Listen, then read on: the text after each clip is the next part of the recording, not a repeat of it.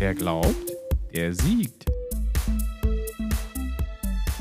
Podcast von Viktor Schwabenland. Sei gegrüßt zu meiner 27. Folge. Und heute möchte ich äh, kurz erzählen, was so in der Zwischenzeit passiert in meiner Vision mit dem Schloss. Ja, ich habe immer noch kein Geld, aber ich habe immer noch den Glauben. Und ähm, ich spüre jeden Tag die Gegenwart Gottes und ich merke, wie Gott mich immer wieder in dieser Vision auch bestärkt, dass ich dranbleiben soll, dass ich im Glauben nicht aufgeben soll oder alles über den Bord werfen soll, sondern einfach ausharren. Ja, und witzigerweise kam ein Büchlein, das ich mir mal vor einiger Zeit äh, bestellt habe, über die Geschichte von Holach. Nach München mit Liebe heißt es von Bob Owen. Dieses Büchlein hat äh, meine ehemalige Chefin sich ausgeliehen, um Beiträge über Holach zu machen. Und äh, dieses Büchlein hat sie mir jetzt äh, zurückgeschickt. Und da habe ich äh, angefangen weiterzulesen, weil ich habe schon mal angefangen, bin aber nicht weitergekommen. Und da habe ich angefangen, dieses Büchlein zu lesen. Und da sehe ich einfach so erstaunliche äh, Parallelen auch zu meiner Geschichte jetzt im Moment wie es damals äh, 72 war mit Holach. Und da kann ich ja so einige Sachen äh, vorlesen, so Ausschnitte. Zum Beispiel, zurück in Lausanne suchte ich den Herrn aufs Neue im Gebet. Die Zeit drängte, aber meine Gebete schienen die Dinge nur noch zu komplizieren. Wow, das kommt mir irgendwie bekannt vor. Ich bete irgendwie jeden Tag, aber es scheint irgendwie immer komplizierter zu werden vor allen Dingen auch, woher soll das Geld kommen und äh, wie soll es äh, weitergehen? Ähm, welche Form soll meine Vision einnehmen? Ob das ein Verein sein soll oder eine gemeinnützige GmbH oder was auch immer. So, da schweben so einige Sachen noch in der Luft, die noch nicht ganz fest sind. Aber, aber da verlasse ich mich immer noch auf Gott und er wird schon mir die absolute Klarheit geben, wie und was und wo. Ja, und dann lese ich auch noch weiter. Wir brauchten unbedingt eine Unterkunft für 1000 Jugendliche. In Klammern, der Herr ließ mich von dieser Zahl nicht loskommen. Wir brauchten auch einen Platz, um Druckmaschinen aufzustellen, die wir bis dahin noch gar nicht besaßen, um die enorme Menge von Literatur zu drücken, die wir für einen solchen Feldzug benötigten. Gott hatte bereits für einen Drucker gesorgt. Und dann weiter heißt es, Gott forderte uns heraus. Wir nahmen diese Herausforderung an und vertrauten ihm, dass er für die notwendigen Mitarbeiter und Material sorgen würde, um den Dienst auszuführen. Wir spürten während der ganzen Zeit seine wunderbare Führung.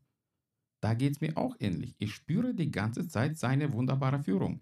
Ich merke, dass Gott da ist und dass er mich darin immer bestärkt, dass ich mich weiterhin auf ihn verlassen soll und dass er mir das Schloss auch schenken wird.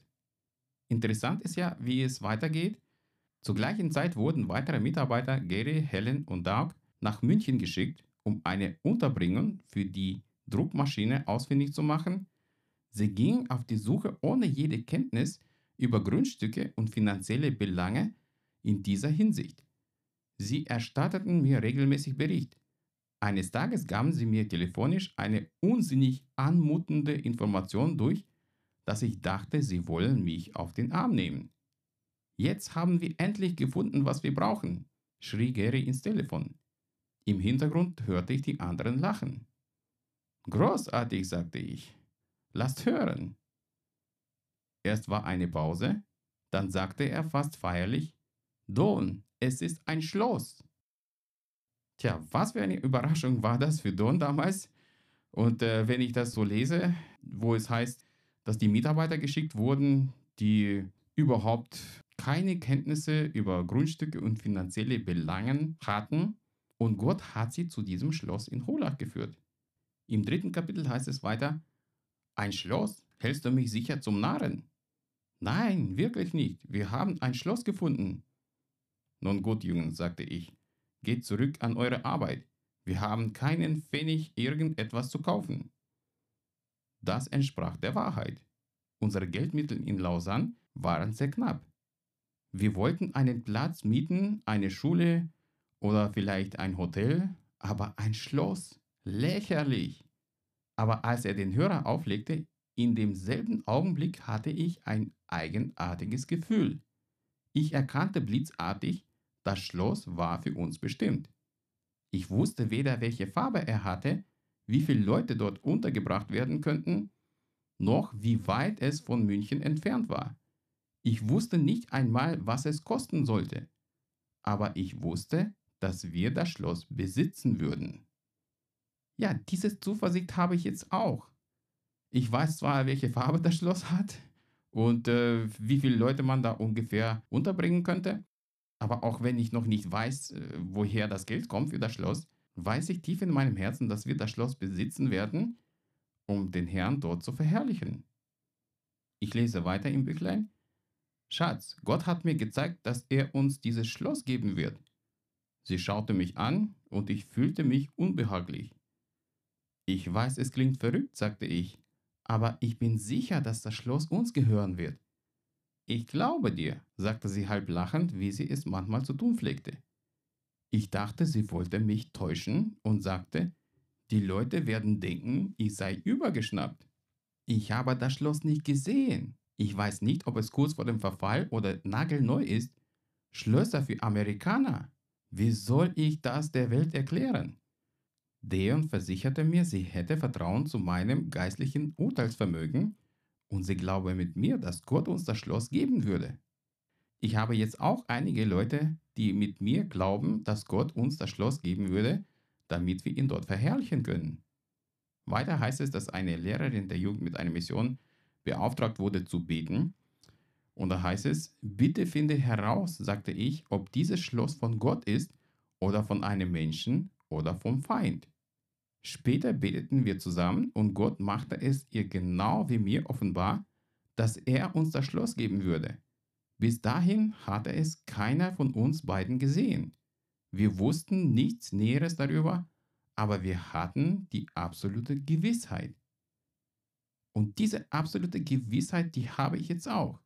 Ich habe wirklich keine Zweifel daran, dass ich in diesem Schloss leben werde und Gott dort verherrlichen werde und mit mir auch viele andere Menschen Gott dort erfahren werden. Ich lese weiter. Ich sagte, Loren, wir sind sicher, dass Gott etwas viel Größeres in München tun will, Größeres, als wir uns je vorgestellt haben. Ich weiß es, Don, sagte Loren. Ich weiß es, Gott hat es mir während meiner Zeit hier in Kopenhagen auch ganz deutlich gezeigt. Jawohl, Gott hat wirklich was Großes vor. Und diesen Eindruck habe ich jetzt auch und hatte ich letztes Jahr schon das ganze Jahr durch, als ich im Gebet war, dass Gott wirklich was Großes plant. Und das wird auch dieses Jahr immer wieder bestätigt, ob durch die Prophetien oder einfach das Glaubensgeschwister es im Herzen spüren, dass Gott wirklich was Großes vorhat.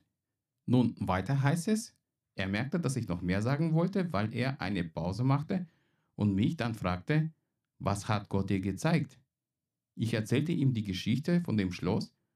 Loren, ich fühle, dass Gott uns das Schloss wirklich geben will, wie er es uns verheißen hat. Loren, obgleich ich es nie gesehen habe, weiß ich, dass er es uns geben wird. Loren antwortete sofort, Gut, Don, wenn Gott es will, wollen wir einziehen. Wow, dieser letzte Satz, wenn Gott es will, wollen wir einziehen, klingt für mich richtig wie ein Glaubenssatz. Ich sage Gott im Gebet jetzt auch, danke, dass ich in diesem Schloss bereits wohne, obwohl es mir noch gar nicht gehört. Aber so lebt man im Glauben. Man nimmt das, was man noch nicht hat im Glauben für sich ein und Gott wird den Rest vollbringen. Weiter heißt es im Büchlein, ich wusste ohne den geringsten Zweifel, dass der Herr uns das Schloss geben würde, noch bevor ich es gesehen hatte. Dann fuhren wir in den Schlosshof ein.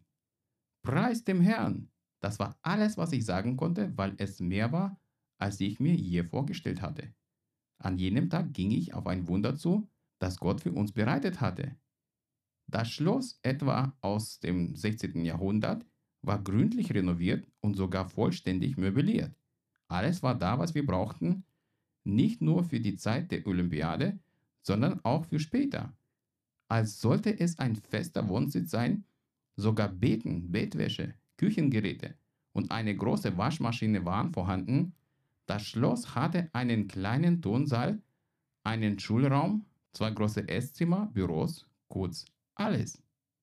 In dem Schloss Adelhausen ist auch alles vorhanden. Also das wird auch mit kompletten Möbeln und äh, mit kompletter Ausstattung verkauft. Tja, und wenn ich sowas lese, dann äh, kriege ich immer mehr Bestätigung, dass es sich wirklich um äh, Gottes Vorhaben handelt und nicht jetzt irgendwie meine Träumerei oder mein Wunschdenken. Nein, Gott hat da wirklich was Großes vor und das spüre ich auch. Im Büchlein heißt es weiter, ich fing an, Gott zu danken, dass er viel größer ist, als unser kleiner menschlicher Verstand es sich vorstellen kann.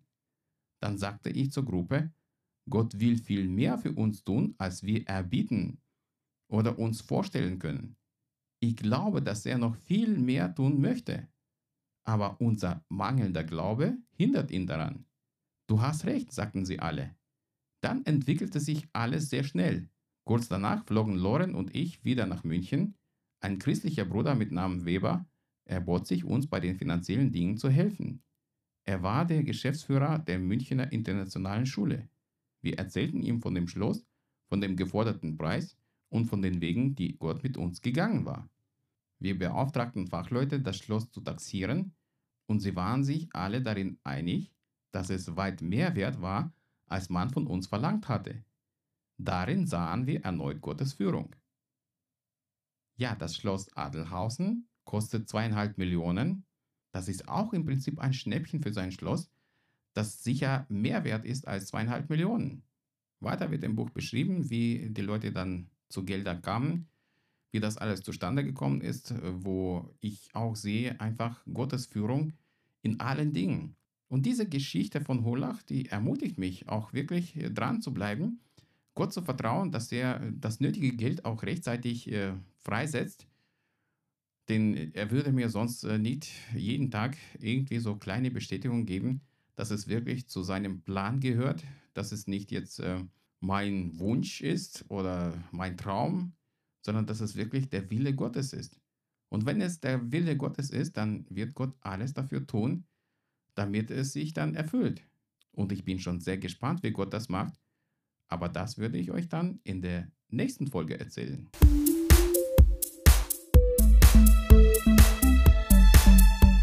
Hat dir mein Podcast gefallen? Wenn ja, dann teile ihn bitte mit deinen Freunden und hinterlasse mir ein Feedback. Um keine Folge zu verpassen, abonniere meinen Blog unter www.dersiegertalk.de